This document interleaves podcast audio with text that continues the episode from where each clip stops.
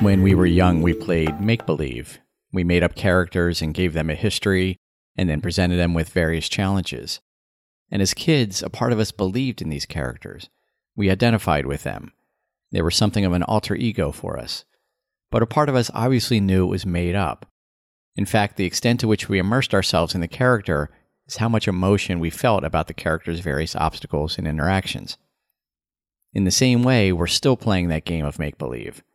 What we call me, our body, our history, our family, our relationships, our social and professional status, and everything else we identify with as me, is a fictional character.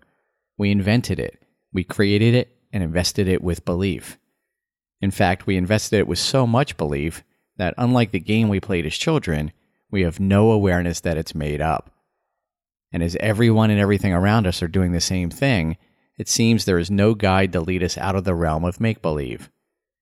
Consider these lines from A Course in Miracles Figures stand out and move about, actions seem real, and forms appear and shift from loveliness to the grotesque, and back and forth they go, as long as you would play the game of children's make believe.